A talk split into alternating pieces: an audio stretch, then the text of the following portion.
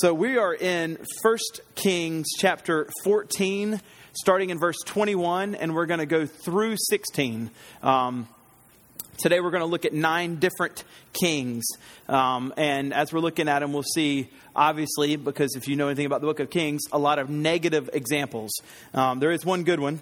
Uh, but what I want to do is read one little uh, excerpt from this, and it'll kind of be an emblematic illustration of what most of these kind of write ups about the king look, look like. So if you have a Bible, stand with me as we read God's word, starting in chapter 15, verse 1. We're going to start in 15 1. We're just going to read about this one king, the second one, uh, and we'll, we'll pray and get started. Chapter, chapter 15, verse 1. Now, the 18th year of King Jeroboam, the son of Nebat, Abijam, began to reign over Judah. He reigned for three years in Jerusalem.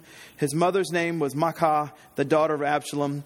He walked in all the sins that his father did before him, and his heart was not wholly true to the Lord his God, as the heart of David his father. Nevertheless, for David's sake, the Lord gave him a lamp in Jerusalem, setting up his son after him and establishing Jerusalem. Because David did what was right in the eyes of the Lord and did not turn aside from anything that he commanded him all the days of his life, except in the matter of Uriah the Hittite. Now there was a war between Rehoboam and Jeroboam all the days of his life. The rest of the acts of Abijam and all that he did, are they not written in the book of the Chronicles and the kings of Judah? And there was war between Abijam and Jeroboam, and Abijam slept with his fathers, and they buried him in the city of David. And Asa, his son, reigned in his place. This is the word of the Lord. Thanks be to God. You can have a seat. Let's pray. Lord, we thank you for your word, and I pray that as we uh, study it this morning, we look at these nine different kings, that you would be kind and gracious to us. You'd send your Holy Spirit and teach us um, to understand not just narrative about kings that lived some 3,000 years ago, but more than that, that Holy Spirit, you would point us to Christ and that our hearts would be filled with affection for Jesus as we see negative, negative examples of people um, and that we learn from them and that we want to, um, of course, make appropriate changes in our own life as we see these negative examples. But more than anything, that we don't rely on ourselves just to make changes in our life to try to live holy lives for you, but instead, that all of our hope is on Christ and the righteousness, the alien righteousness that's been imputed to us and that we would depend and trust wholly upon that and be thankful for it and live our lives um, in such a way that give you honor and give you glory. We pray this in Jesus' name. Amen. So, uh, there's a couple things that I want to point out before we get started just to help us understand what's going on as we look at these nine different kings.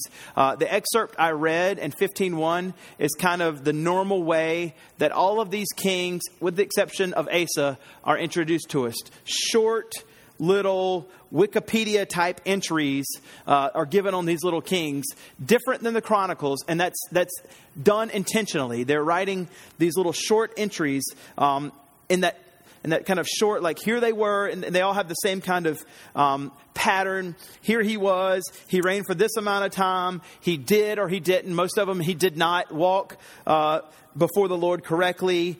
And one little thing about his life, and then he died. He died this.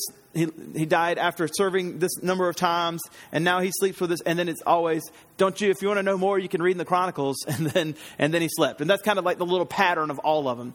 And the pattern, and it's short. And you could ask yourself, and we should ask ourselves, why is it written that way? Why is there these kind of longer summations of their lives in the Chronicles, but in the Kings, this particular writer writes it in this particular way? The reason why is because um, the writer's wanting us to understand that these kings are, with the exception of Asa that we're going to look at, all pretty terrible kings, and that there shouldn't be much time given to them.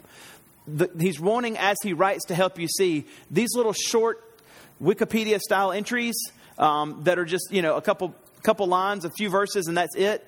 They're wanting you to say that's all they deserve because of, of the nature of just how bad of a king they were. He's going to stay in this same basic formulaic outline saying, These kings were so bad.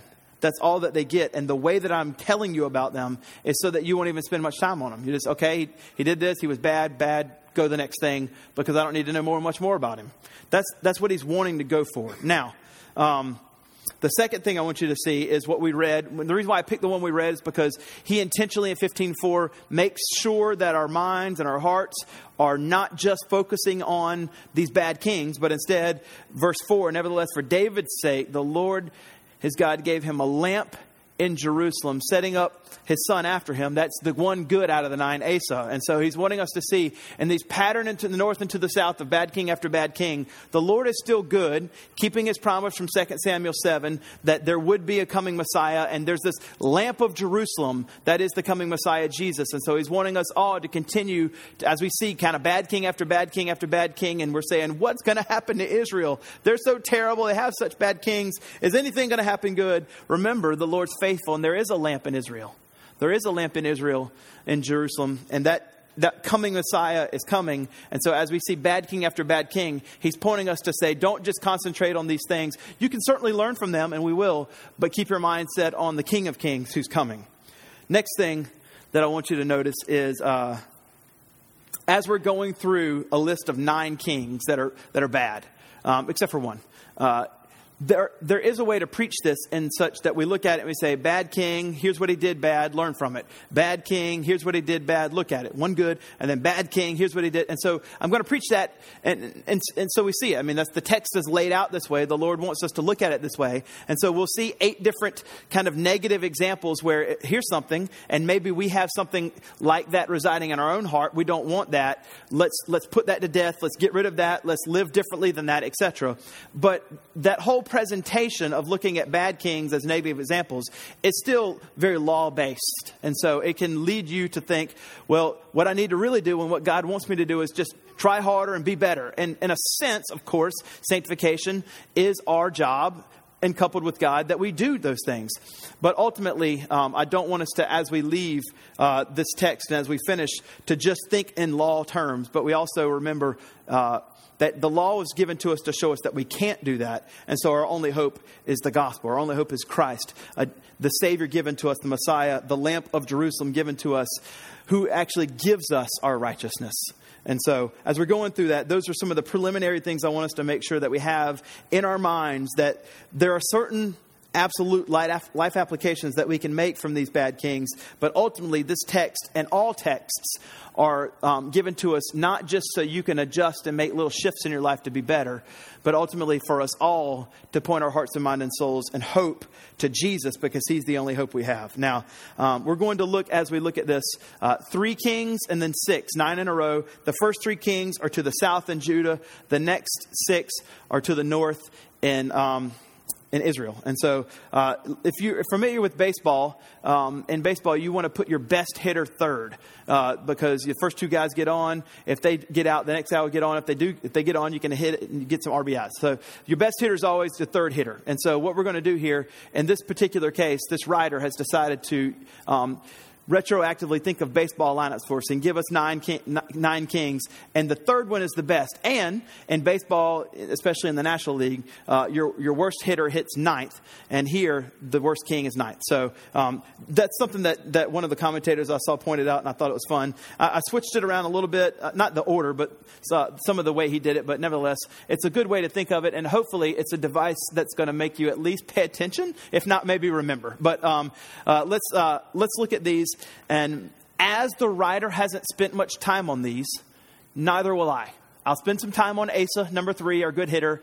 And uh, as we're going through the other eight kind of negative examples, I've been reading some biography this week, and so I'm going to bring in some, some biography of actually some, some, I think, positive examples. But as the writer doesn't spend much time on these, neither will I. I'll, I'll, I'll make the kind of easy application and sometimes a little bit of a deeper application of the negative example that perhaps you and I have in our own hearts and our own lives that we should learn from, but ultimately, uh, will point, the text points us to Christ. So here we are looking at verse 21 of chapter 14, and we'll start with the first one. This is number one, uh, Kings of Judah. This is to the south.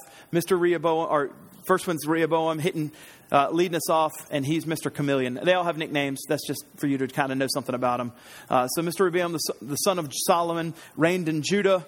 Rehoboam was 41 years old and began to reign. He reigned for 17 years in Jerusalem, the city that the Lord chose out of all the tribes of Israel to put his name there. And then it tells us this His mother's name was Naamah, the Ammonite. Now, that's verse 21. That's right there in the beginning. Uh, in this little section on Rehoboam, look with me down at the, the last verse of, Re, of Rehoboam, verse 31. And remember, Naamah the Ammonite, and he says this in verse 31. And Rehoboam slept with his fathers. This is after his little Wikipedia entry's over. Slept with his fathers, and he's buried with his fathers in the city of David. His, mother name, his mother's name was Naamah the Ammonite and Abijam reigned in his place. So the next guy came. So, but we have these bookend information of Naamah the Ammonite. So when you're studying the Bible, this is important. Bookends are always there for a reason. Bookends teach. That's, that's what they do. If you want to know a fun word, they're called inclusios in theological world, but you don't need to know that. We can just call them bookends. And they always are there for a purpose. They teach. And so what they're there for is to understand the middle. The bookends help you understand what's going on in the middle. Like in the middle, he was, a, he was an idolater. He was, he was not a good king. Bookends help us understand. So let's read about him. Verse 22 Judah uh, did was evil in the sight of the Lord. That's where he's, where he's reigning. They did what was evil. What was it? They provoked them to jealousy with their sins. They committed more than all their fathers had done. For they built for themselves high places and pillars and a Asherim on every hill and under green tree. And there were also male cult prostitutes uh, in the land. They did according to the abominations of the nations that the Lord drove out the people of Israel. In the fifth year of King Rehoboam, Shh, Shishak, Shishak, the king of Egypt, came up against Jerusalem. He took away the treasures of the house of the Lord and the treasures of the king's house. He took away everything. He also took away the shields of gold that Solomon made. And King Rehoboam made in their place shields of bronze and committed them to the hands of the officers of the guard who kept the doors of the king's house. And as often as the king went into the house of the Lord and the guards carried them, he brought them back and forth to the guard room. Now, the rest of, and he tells you, that's it. So we see here that with these bookends or the inclusio of Naamah the Ammonite, we can see those things uh, that are happening in the middle, that ne- namely that he was an idolater and he built he built up places of idolatry, uh, high places of Asherim, etc. That's because his mother was Naamah the Ammonite. Solomon was his dad. Solomon was commanded by God, don't marry outside of Israel. If you do, that consequence will take place further in generations, and the, the paganism that's brought into your family will continue to happen. And so Solomon disobeyed God and did it, and he married out of many, Naamah the Ammonite. And so his mother, Naamah the Ammonite, and Solomon passed on this pagan religion to him, and so he Rehoboam carried it on, and so thus he was an idolater. In Second Chronicles, it says of him, he did not determine in his heart to seek the Lord. And so, as these bookends teach us that their idolatry, Solomon's idolatry, and his mother Naamah's, uh, their idolatry, continued into his life. He, he chose not to be different and follow the Lord wholeheartedly. Instead, he chose to just be a chameleon, just like his parents, conforming to the rampant sexual sin around him, conforming to the uh, culture around him. He was just a chameleon himself. He didn't know who he was. He just conformed to the people's sin around him and became like them. And even worse, as the king, he led the people of Judah into this depravity. One of the themes of kings is so goes the king, so goes the people. And so, as bad kings lead, the people of God, Israel, follow in that. And so, that's a double portion of, of judgment that's given to them for this. Um, and so he was a chameleon, he was a conformer. And so we should not be like that. If we come from idolatrous families, then we should choose to not determine in our heart to not seek the Lord, but we should. We don't conform to the culture and the rampant sin around us that may have been taught to us from our families or just things around us in our environments. It's not that we don't be friends with them, of course we are, but nevertheless, we don't chameleon ourselves to the culture, but instead, as Romans 12 2 says, do not be conformed to this world, but be transformed by the renewal of your mind, that by testing you may discern what the will of God is, what is good and acceptable and perfect. Christians are not chameleons to the rampant sinful culture around them. Instead, we know who we are, our identities in Christ, and we know whose we are, that we're possessed by Him, and so we live differently. Not chameleons to the culture, but instead distinct from the sinful culture around us. Again, as I said, as we're going through this, there will be law, but again, I'm going to finish with gospel, I promise you. So don't feel like, well, there's one thing I got to work on. Of course, we all got things we got to work on, but nevertheless, it's all because of Christ. That's all he gets. We'll keep moving. The writer doesn't want us to think about these guys much, and we're not going to. So next, we go to, as we just read, Abijam. Abijam. Um, he is kind of the middle of the road, Mr. Not as bad as, as the other guy. So it's going to tell us as you, as you read about him that he's not as good as David, but he's not as bad as his dad. So he's kind of right there in the middle, uh, which, again, that's not, that's not our goal as Christians. We don't look and say, well, I'm not as bad as this guy, so I'm okay. Um, so it says this about him. In the 18th year, the king of Rehoboam, the son of Nebat, Abijam, um, began to reign over Judah. He reigned for three years in Jerusalem. His mother was Maacah, the daughter of Absalom. He walked in the sins um, that, that his father did before him as Jeroboam. His heart was not truly to the Lord. This phrase, his heart was not wholly true to the Lord as the heart of his David. His father David is literally, his heart was not whole with Yahweh, his God, like his father. Um, what God wants for us is to have a heart whole towards him. And this was not the same thing that was going on to Abijam. In the Chronicles, it does say, so he's not like David. But it also tells us that he's not as bad as his dad, Jeroboam. In the Chronicles, uh, chapter 13, verse 14, he was going out to battle and he cried out to the Lord for help. That's actually pretty rare. We would think that's what they're supposed to do. Israel, they go out to battle. Am I going to win? Could you help me? Yes, I'll, you're going to win. Yes, I'll help you. But sometimes they would just go without asking. It tells us in the Chronicles that he cried out. Now, it could just be that he cried out because it was genuine, or it could be because it was he was just desperate uh, and he didn't want to lose. Uh, nevertheless, we don't know that but he is, in all accounts, better than his dad. He is, in, just morally speaking, better than his dad, Rehoboam. Not as good as David, but better than Rehoboam. And that's not saying much. He's Mr. Not as bad as the other guy, middle of the road. But believers in Christ, this is not who we want to be. That's not what we're striving for, is just to be better than the guy that sits beside us, right? Um, instead, we're not called to just be better than those around us um, Christ calls us to holiness. Christ calls us to Christ likeness. And so our, our striving and sanctification, now, it's all predicated on your justification, that you have been given the righteousness of Christ and the Holy Spirit is inside of you. But nevertheless, as you strive for in sanctification, we're not to be like Abijam, just not as bad as the other guy. Instead, we're to be like our King. We strive towards to be like King Jesus. That's all he gets, no more. Next, Asa. He's, he's different. Asa is the third hitter. He's the best hitter of the, of the, of the team, and I'm actually going to spend some time on him because he's a pretty good guy. Compared to all the others that we read, this guy was bad, this guy was bad, this guy was bad, this guy was bad. Asa some, said something that said differently about him. So we're going to spend a little bit of time on him, starting in verse 9. In the 20th year of Jeroboam, the king of Israel, Asa began to re- reign over Judah. This is to the south and he reigned, look at this, 41 years. That's a long time. This is, this is clearly a blessing from the Lord. The good kings reign longer. 41 years in general statements. 41 years in Jerusalem. His mother's name was Maacah, the daughter of Absalom. And you're thinking, wait a second, I just read that in verse 2. How's that possible? Likely, he's just saying it's really his grandmother uh, was Maacah, but you know how they, in Israel, sometimes they attribute fatherhood to grandfatherhood. Nevertheless, you know what I mean. So, uh, this is likely his grandmother. More on that in a minute. Verse 11. And watch this. This is a different declaration of this king compared to the rest. And Asa did what was right in the eyes of the Lord, as his da- father David had done. This is what he did. He put away all the male cult prostitutes out of the land and removed the idols um, that his father had made. So he kills the idols, the idolatry, and he kills the rampant sexual uh, sin. He also removed Maacah, the, his mother from being queen mother um, because she had made an abominable image for the Asherah. And Asa cut down her image and burned it in the brook Kidron, but the high places were not taken away. That's the one little thing he didn't do. That's something he should have done. If you remember in previous uh, sermons, uh, this was set up in the high place. They had set up priests in the high places, and it wasn't supposed to be here. It was supposed to be in Jerusalem, but nevertheless, he didn't remove it. So that's, but, but the writer still says, nevertheless, the heart of Asa was wholly true to the Lord God, to the Lord, that's Yahweh, all his days. And he brought into the house of the Lord the sacred gifts of his father and, and his own sacred gifts, silver, gold, and vessels. And so Asa, in verse 11, he did what was right in the eyes of the Lord, as his David his father had done. In verse 14, the heart of Asa was wholly true to the Lord all of his days.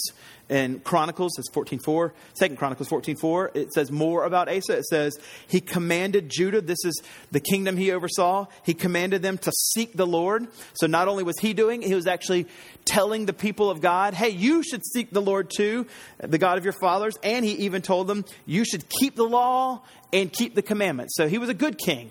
The, Lord, the writers tell us that he did what was right. His heart was wholly true, so he did what was right. His heart was wholly true. It's, it's not just his outward actions, but his heart as well. And he actually told the people of God that they should seek the Lord God and have their heart right and also follow the law and commandments. So he's a good king. He's the only one we'll see that's good. As a matter of fact, outside of Hezekiah and Josiah, um, no, higher praise is given to those two guys, but a lot of good praise is given to Asa. Um, therefore, he had a deep desire to live out as a king and um, as a good king, as a follower of Yahweh, and he had personal godliness um, as his one of his desires. Personal godliness is this. I think this is something for us to remember. Per- personal godliness is living before the eyes of God with loving faithfulness to God. So, Personal holiness, not, not public holiness, that's living before the eyes of others. Personal holiness, personal godliness, living before the eyes of God, not just others, with not, I have to do it because God says, because it's the law, but instead with loving faithfulness to God. I want to be holy like Christ because I love God, and as an act of worship, I want to live my entire life for Him. If you see Asa, he does this. He, he does physically what we as Christians now are commanded to do spiritually. We are commanded to put to death the idols of our heart. He does this physically in verse 12. You can see it. He put away all the male cult prostitutes out of the land and removed all the idols that his father had made. He literally puts to death the idols of the people at that time and destroys them all and gets rid of them. This is what we're commanded to do. Colossians 3 5, Romans eight thirteen, with our own heart. Y'all, he kicked his own grandma out. Like he said, Grandma, you made a bad image. You're out of here. At the queen, whatever, you're gone. You can see as he says it in verse 13. He removed Maacah, his, his mother, from being queen mother because she had made abominable image. Like, Grandma, stop. Seriously, get out of here. I can't believe this. And he, personal holiness was so important to him that he literally kicked his grandma out which is awesome, I think. Um, but likely, just in, in straight human kind of relational terms, this cost him. You know, you kick grandma out, that's probably going to gonna, cost you and your family. Um, and, and following Christ wholeheartedly, pursuing personal godliness can also cost us. It costs you maybe relationships, you don't want that, but you still pray for them, go after them, and say, no, no, no, follow Christ, become a believer in Jesus, but it also can just cost you what seemingly might be for you the, the fun things in life. Personal holiness costs us. But nevertheless, for him, he was a seeker of the Lord. He sought after the Lord. A verse that I think kind of identifies Asa's life, which uh, is something that we can live out. James 4 8 says this Draw near to God, and he will draw near to you draw near to God, and he would draw near to you. That's what was going on in Asa's life. And that's what we are supposed to have in our lives.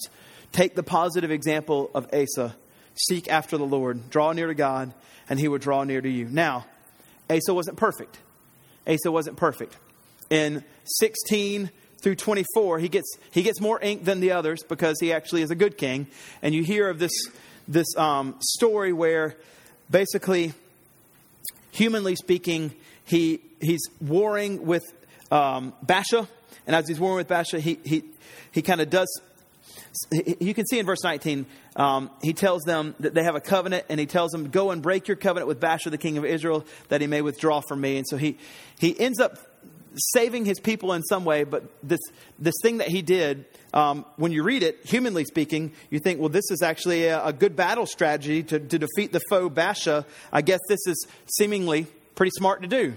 Um, but uh, if we re- just read that, then we would be kind of left like, I don't know, if, is that good or bad? But the chronicler tells us, as he writes, he sends out a rebuke towards him. This is 2 Chronicles 16. He sends out a rebuke towards Asa for this particular thing, saying, um, and all that you did, here's what you didn't do. In 1 Chronicles 16, 7, and 8, he says, You didn't depend on Yahweh. You humanly thought about what you should do and your own strategies, and you, you told people to stop doing that, and you, you did something, humanly speaking, which was a smart little strategy. But the chronicler rebukes him and says, You didn't depend on Yahweh. You didn't seek the Lord in this particular moment when you should have. Now, ultimately, that doesn't mean he was bad, because we have the writer telling us in verse 14 the heart of Asa was wholly true to the Lord all of his days. All of his days. And so, even the good king who has good things still wasn't perfect because there's only one perfect king, and that's Jesus. And so, even as we look at King Asa, what we should take from his life with this little one mishap, you could call it, that's recorded. I'm sure he had much more because we're all sinners. Is that we should all strive to seek the Lord with all of our days, never being comfortable each day with where we are, but instead, every morning we seek the Lord afresh. Every morning we seek the Lord afresh and anew. We go to His Word, we read His Word, we repent of sin that we're aware of in our own lives or that people point out, and we ask Him for this day's measure of the Holy Spirit that we need in order to live a life of worship and obey Him. And this is what we should do draw near to God, and He will draw near to you. That's the one good King. And now we keep going. We're moving from the south to the north. We're moving from Judah to Israel. You can go ahead and put up D to number four to Nadab. He was, a, he was like his terrible father. So go to verse 25. Nadab, the son of Jerusalem, began to reign over Israel in the second year of Asa, the king of Judah. He reigned over Israel two years. He did what was evil in the sight of the Lord. He walked in the way of his father, who was not, his father was not Asa, it was Jeroboam, and his sin in which he made towards Israel. So he walked in the way of father. He was not a good king. He wasn't, he didn't rule very long. He was only there for two years. One commentator says this um, about Nadab and kind of the, the environment, even just over these short little two years that he set up.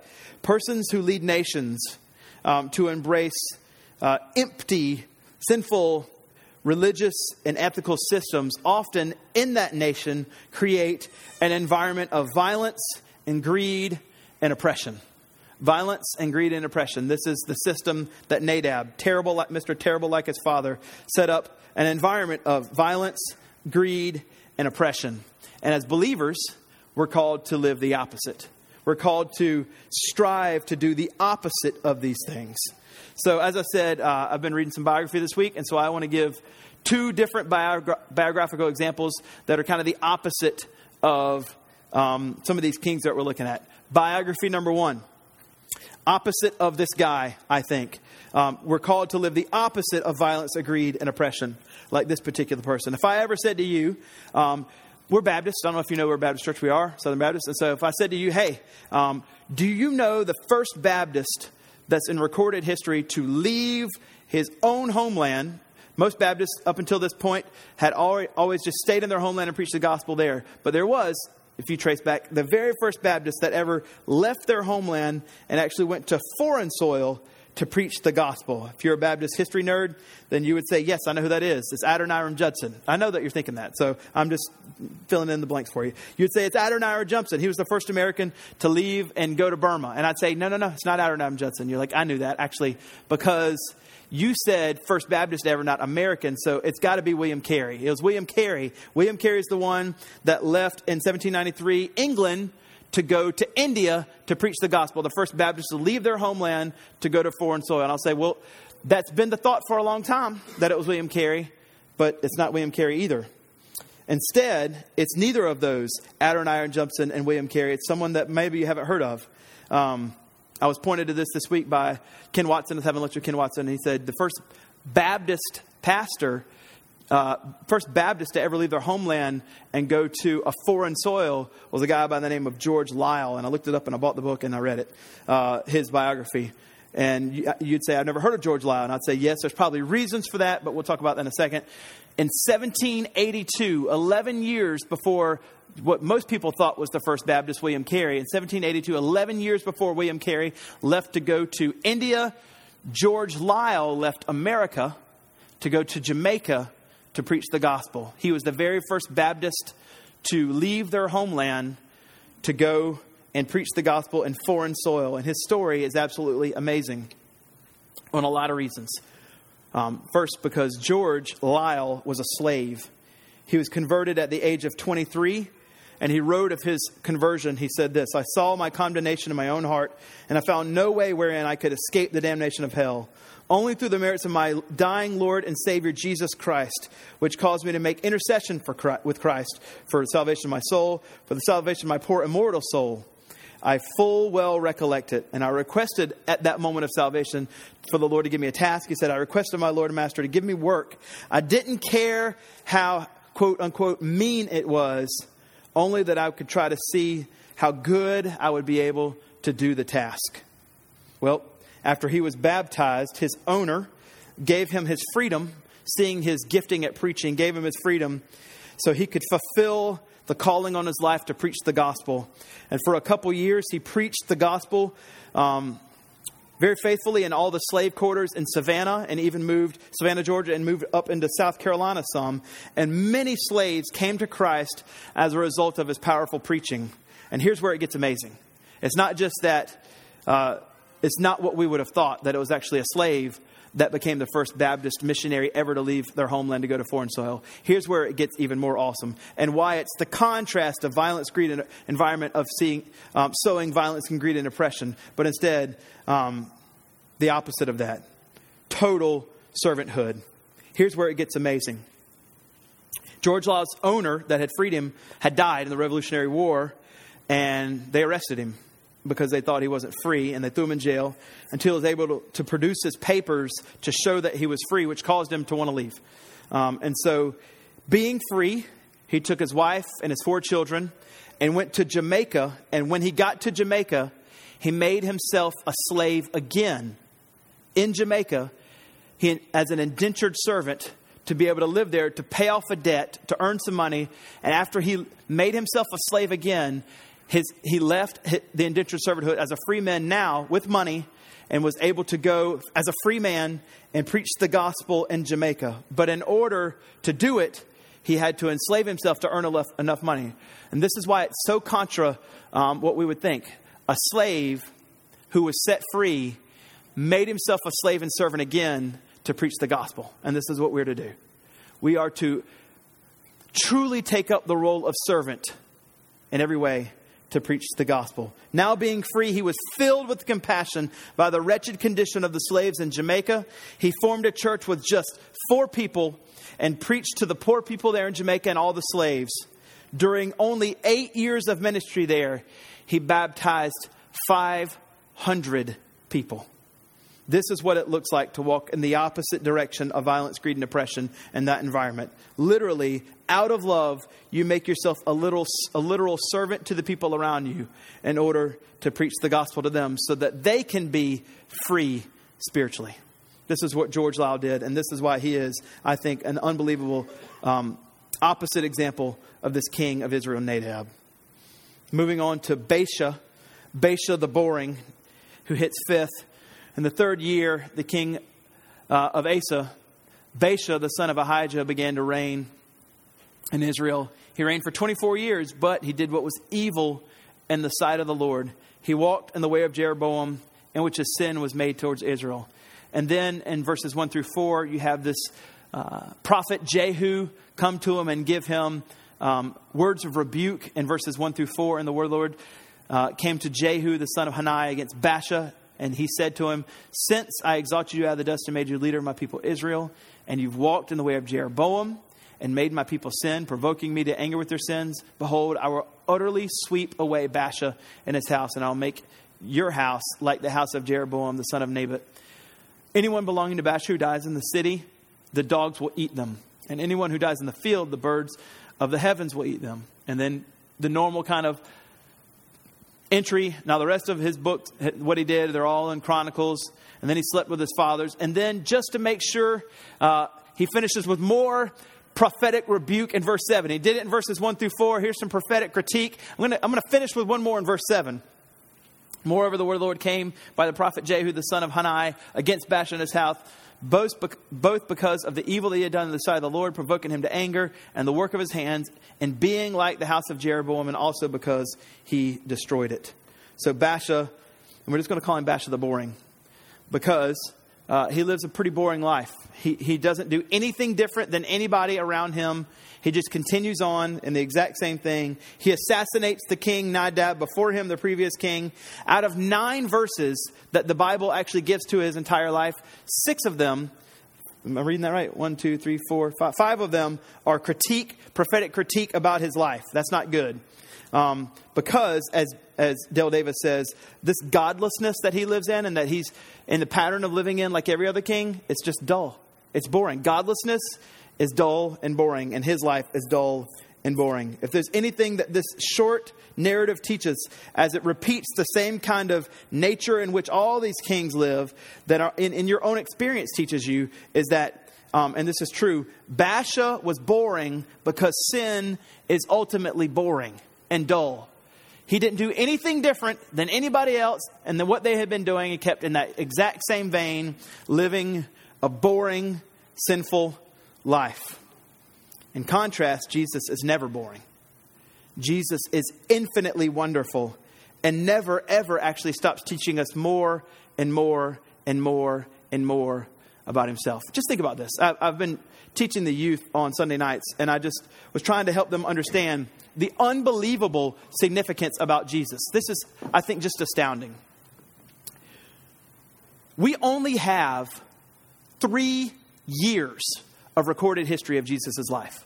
That's it.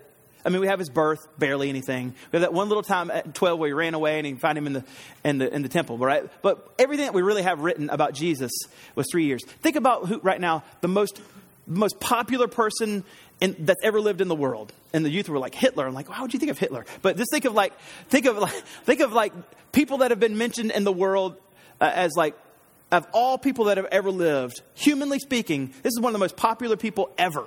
There's a lot of people we can think of. Biographies written on those people cover their whole life. They cover from their birth to their death and tons and tons and tons and tons and tons. And people have written about them, right? All we have is three years of Jesus. Three years. More ink has been spilt about this man, Jesus, than anybody else ever. Which just, and he lived 2,000 years ago. There's no video, there's no, there's no nothing like that. It's just amazing to think. He was poor, he wasn't rich. Luke 9, uh, 59, whatever it is, 60, 57. Foxes of the hole, foxes have holes, birds in nests uh, have birds have nests. The Son of Man has nowhere to lay his head. So he owned his clothes. That's it. He owned nothing. Unbelievably poor. And yet he shaped all of human history. The calendars around him. He is the most unboring person ever. And so, sin is boring. Jesus is not. He is absolutely not read the Gospels. If you just want to not be bored by Jesus, just start with Matthew and read it all the way through, and then go to Mark and read all the way through, go to Luke, read all the way through, go to John, read all the way through, and then go back to Matthew and read all, and rinse and repeat. I mean, it's unbelievable the things he did. It's unbelievable. Sin's boring, Christ is not. Next one, Elah. He's the drunk king. He's the drunk king. Uh, and we'll make some pretty obvious uh, applications, but I think there's a deeper thing. Verse 16:8, the 26th year of Asa, the king of Judah, Elah, the son of Baasha, began to reign over Israel. In Tirzah, he reigned for two years. But his servant Zimri, commander of the half of chariots, conspired against him. And when it was at and when he was at Tirzah, drinking himself drunk in the house of Arza, uh, Arza, um, it was over his household in Tirzah. Zimri came and struck him down and killed him in the 27th year of Asa, the king, and he reigned in his place. So then Zimri took over. So Elah, the drunk king, he only got to rule, two years because um, the next king, Zimri, actually killed him. He, the way you become king is obviously kill the king. Um, but Elah, and we could make a, a, an obvious, quick, little, simple application, right? Don't be drunk, right? The Bible in Ephesians 5.18 says it's a sin to be drunk ever. Never be drunk. As a matter of fact, don't be drunk, but instead and don't be filled with a foreign substance that causes you to live in such a terrible way and make terrible decisions ephesians 5.18 but instead be filled with the spirit. So don't be filled with alcohol which causes you to live wrong. Be filled with the spirit which causes you to live right. Something foreign that comes into your body just like both which changes your mind. Instead of living debaucherous life live a righteous life. So i mean that's obvious. Like that's the, that's the obvious application. But more importantly i think that there's something deeper that he's warning against which is just um, immaturity. He, Elah likely was just massively immature. And it's a warning for us as believers when we become believers and we're babes in Christ or we're adolescents in Christ that we don't remain there, that we grow out of spiritual adolescence. We shouldn't just be on milk still, we should be eating meat, as it says in Hebrews. And so the American church, especially, is the West for sure, is filled with immature adolescent Christians that just aren't growing up in the faith. Maybe they're not willing, but they certainly aren't. I'm not saying we are, but I'm saying the West is certainly filled with it. And so we as believers should want to not be like this. We should not want to be spiritual adolescents. We should want to be spiritual adults. We should want to be mature Christians that really live lives of sacrifice, not just a frat boy like Elah, which gives us to biography number two. This is a man who did live as a mature Christian willing to sacrifice for others. This man was named Bill Wallace. He was a doctor in Tennessee and chose to stay single so that he could be a missionary. He knew that he could be married. He actually had someone that he could have been married to, but chose not to because he knew that it would be able to give him uh, more ministry opportunities. And so he was a medical missionary to China, and he left in 1936 to go be a medical missionary in China for 15 years. Now, this is, if you, you know anything about history, this is during World War II. Definitely a dangerous time to be over in Asia at this particular time, as many missionaries that were over there in this particular time, where there was lots and lots of turmoil, they were saying, You need to get out of here, missionary, it's dangerous. And they're like, Okay, let me get out of here because it's dangerous. And Bill Williams uh, Bill Wallace said, This is what I came for. I'm not leaving. I'm staying as a doctor. And as he was there, he served the Chinese people um, great. He was a surgeon. He worked and did many surgeries, healing, bringing both physical and, of course, preaching the gospel to them, spiritual healing to them. He was someone who was a mature Christian willing to sacrifice. Uh, as an emblematic kind of example, while he was there on one occasion, he was apportioned uh, as as a missionary uh, a certain amount of rice that he could eat every day. And instead of, it wasn't his excess, it was all of his rice that he would give to the nurses around him and the Chinese people there so that they could eat. He was a very, very, very skinny, thin man. Not because necessarily of genetics, probably so, but also because he just didn't eat.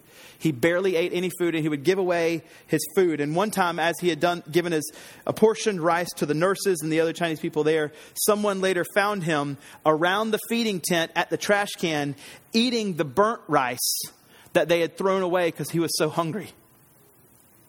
He had given away all of his food, even the excess food that he had, because he was willing to truly live a life of sacrifice for the people that he was called to. This is the opposite kind of life as Elah. In December of 1950, the corrupt Chinese government arrested him because he was a Christian, and they tried to say tried to get him to say that he was a spy, and they wanted to confess that he was a spy. And for two months, he refused to do it, and they tortured him for two months until they eventually killed him in his cell. And he died at the young age of 43, single. And you say, well, that's a tragedy. And it's not a tragedy. Not a tragedy at all. This is the kind of life that God is calling all of us to live as a sacrifice. This is what mature Christians look like. Not like Elah, not adolescents, but instead like Bill Wallace, William Wallace, which is pretty fun. Um, Danny Akin, as he's writing this biography, says this about Bill Wallace. As he's killed in a cell, and the Chinese government trying to cover up what had happened. There was no funeral service for Bill Wallace. The government officials wouldn't allow it.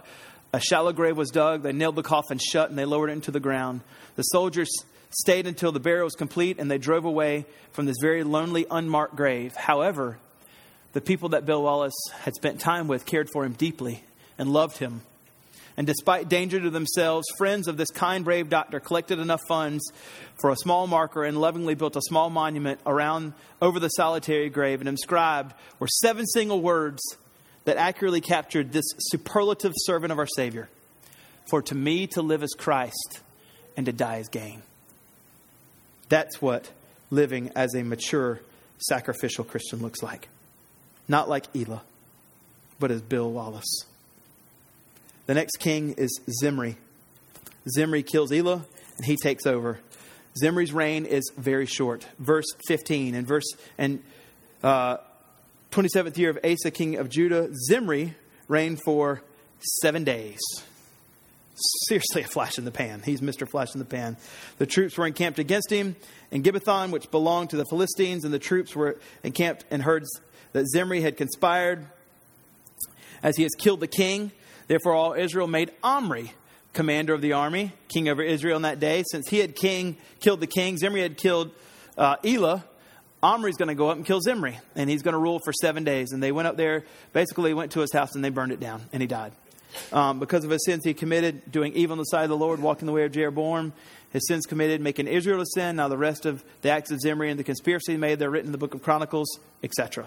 He lived seven days. Seriously, a flash in the pan. And so, just a couple things for us to remember about this flash in the pan king. One little application think I point we can make. Um, Tony Merida says, like the other kings, Zimri was just more interested in power than faithfulness to God. He wanted to be powerful, so he killed the king. It didn't last very long, and it was over. As C.T. Studd says, only one life to live, twill soon be past. Only what's done for Christ will last. And maybe better, just like James says, chapter 4, verse 14. Yet you don't know what tomorrow will bring. What is your life? You are, for you are a mist that appears for a little time and then vanishes. Our lives are short, and so since they're short, we don't live just for our self interest and our self power like Zimri. Instead, we live to be faithful unto God. Next is Omri, who killed Zimri. Um, and his is a little bit of an interesting life. He actually had some skills, he had some leadership skills. Uh, I sound like Napoleon. He had skills. Uh, anyway, so the people of Israel, sorry, were divided into two parts. Half of the people followed Tibni, the other half followed Omri. Uh, and the people who followed Omri overcame the people that followed Timni, the son of Gibna, and Timni died, and Omri became king.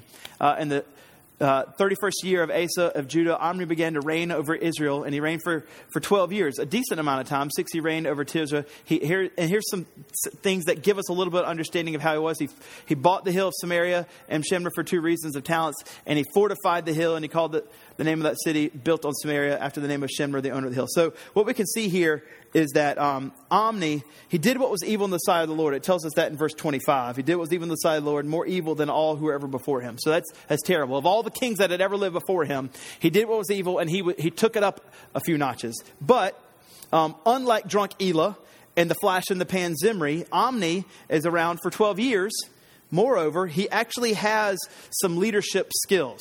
You can see he's doing some fortification. Um, as a matter of fact, uh, after he dies, the Assyrians that were enemies of Israel, the Assyrians referred to Israel. He was only there for 12 years, Omni. For, for 100 years after he died, the Assyrians referred to all of Israel as the house of Omri. So he has skills, he has leadership skills. He did a lot. There's just not a lot written here. And that's the tragedy, is that he has a wasted life. He actually has the ability to be able to do some significant things for Yahweh, but instead of doing that and using his leadership skills for these 12 years, he did what was evil in the sight of the Lord and did what was worse than any other kings before him. Dale Davis says this He did a lot. The writer's not saying that he's ignorant of all of Omni's, Omri's achievements. He's just saying, the writer's just saying that they don't matter. What a waste. What a waste to have been able to do so many, humanly speaking, good things with leadership skills, and nevertheless, ultimately, none of them matter. And that's why he gets such a short little writing. Here's how you don't waste your life, like Omri. Matthew 13, 44. The kingdom of heaven is like a treasure hidden in a field, which a man found and covered up. Then in his joy, he goes and sells all that he has and he buys that field. That's how you don't waste your life. You get your family around you, you get your resources around you, and you maneuver and, and, and take all of the people that you love, that love Christ around you, and all your resources and money, and you put it all towards the kingdom of heaven. That's how you don't waste your life. Because um, living for yourself, using whatever level of gifting that you have, like Omri, could be amazing or could not be. Using it for yourself rather than for the Lord is just living ultimately a wasted life. So live and use all of the skills that the Lord gives you um, for the kingdom of heaven, not for your own. And lastly, brings us to Ahab. Ahab is just awful. There's, he's the wicked king. Um, if we thought that Omri was wicked, and he was, uh, he comes next, and he's even more wicked. You can see in the 39th year of Asa, the king of Judah, Ahab, the son of Omri, began to reign over Israel, and Ahab, the son of Omri, ruled over Israel and Samaria 22 years. So he was there for a while, and look what it says about him. Ahab, the son of Omri, did what was evil in the sight of the Lord, again, more than all who were before him. So he's even worse than Omri. As a matter of fact, if you look at verse 33, look what it says. This is, this is, this is horrific. Ahab made an Asherah. Ahab did more to provoke the Lord, the God of Israel, to anger than all the kings of Israel who were before him. Not only was he worse than all the kings, not only did worse than all, did worse things than all the kings, he actually provoked the Lord to anger more than all of the kings. Ahab was simply atrocious. He was just the worst. Um, he also married a wicked woman. You can see in verse 31 that he married, he took for his wife Jezebel. That's the Jezebel you know in the Bible is terrible. If anybody ever says, you know, someone's a Jezebel, it's not, it's not a compliment. Um, and so she was also terrible. And both of them together were idolaters, horrible idolaters, so much so that the Lord's anger was provoked like none other, setting up Baals and Asherah. Ahab ultimately, even though he was an idolater, his ultimate problem is listed for us right here in verse 34. Look at verse 34. In his days, Hiel of Bethel built Jericho. He laid its foundations at the cost of Abiram, his firstborn. So he does something at the cost of his own son. We don't know if this is abortion or what he did, or if he just offered his firstborn son to a false god. He set up its gates at the cost of his young son Segub. He did it again. And then it says, according to the word of the Lord, which he spoke by Joshua, the son of Nun. So, uh, previous to this, Joshua had said, whoever does this, whoever um, builds up this, this wall of Jericho, whoever does this is breaking the Lord's commandment and he's going to be a terrible person. Ahab knows the old prophecy of old and yet does it anyway, even at the cost of his own children. That is, and this is what his problem was, a total disregard for the Word of God. This was his big problem. Yes, he was an idolater. Yes, he was just simply wicked and atrocious, an awful person. But the main thing and the main reason why is he has a total disregard for the Word of God. We should not. We should not disregard the Word of God in our life when the Word of God has spoken to us and indicated things that we need to do differently or given us wisdom on how to live our life and ultimately points us to Jesus, our only hope, we listen and we receive it. Uh, we, we eat the Word of God, as Jeremiah says. We treasure the Word of God, as Psalms say. Um, we store up the Word of God in our minds and hearts, as the Psalms say. So you read all this and you think to yourself, how in the world is Israel going to survive? Well, the story of Kings tells us that they're not going to, they're not going to survive. Um, but it also tells us, and this is why I started with this in 15:4. Nevertheless, for David's sake, the Lord God gave them a lamp in Jerusalem. They won't survive, but ultimately, as we read in the New Testament, Israel does survive because the Gentiles are engrafted in, and Israel one day will be ultimately saved, all because of the promise made in 2 Samuel chapter 7 so, how will Israel survive? The better question is, how will we survive? We will survive the same way Israel will survive. The only way that they'll survive is Jesus, and the only way that we'll survive any of our sin is Jesus. All these kings are failures. Ultimately, even Asa was failure at some points, although he was a good king, but all the others are terrible kings, and they point us ultimately to the one true king. And so, I want to juxtapose each one of these kings to G- King Jesus. And so our hearts, hopefully, as you hear this, will be filled with love and adoration and affection for Jesus. Jesus was not a chameleon. Instead, he was the crucified Savior. Jesus was not a middle of the road person, just trying to be better than one and not as good as the other. Instead, he walked the narrow road perfectly for us. Jesus didn't seek God wholeheartedly, half heartedly. Instead, he sought the, his Father to do his will wholeheartedly.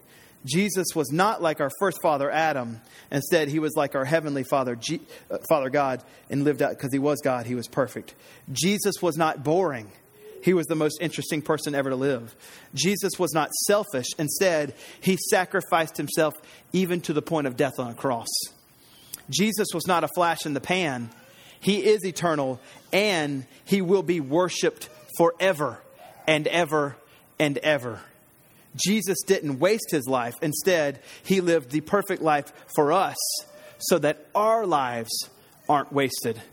And by faith, we can receive forgiveness. So, the right response for us as we read all of these things is, of course, to look at these kings' lives and take kind of the negative example and say, this needs to change, this needs to change. And all that's important for us to think about. But ultimately, these verses point us, this section points us to King Jesus, our only hope. He is the, the, uh, the one true King of Kings. And therefore, as we read all this, these texts and all texts point us to Jesus, our only hope. Let's pray. God, we thank you for your word, and we know that these kinds of verses, uh, where they just list bad king after bad king, can be daunting and can be repetitive and can be, uh, in some ways, kind of difficult to even get the, the point of. Like, why are we seeing more bad kings? But ultimately, they, they do show us things that we shouldn't do in our lives, but more than that, they point us to you because you are uh, the King of Kings who gave his life for his people. We're just like the people Israel, desperate for a good king, but we have one in the lamp of Jerusalem, the King of Kings, the promised Messiah, Jesus Christ. And so we thank you, Lord, that you are so good to us, willing to go to the cross and die for us, so that by faith we can be forgiven. Help us all repent of sin continually, examine our own hearts, start afresh with you every day, seek you in your word, beg the Holy Spirit to teach us to obey.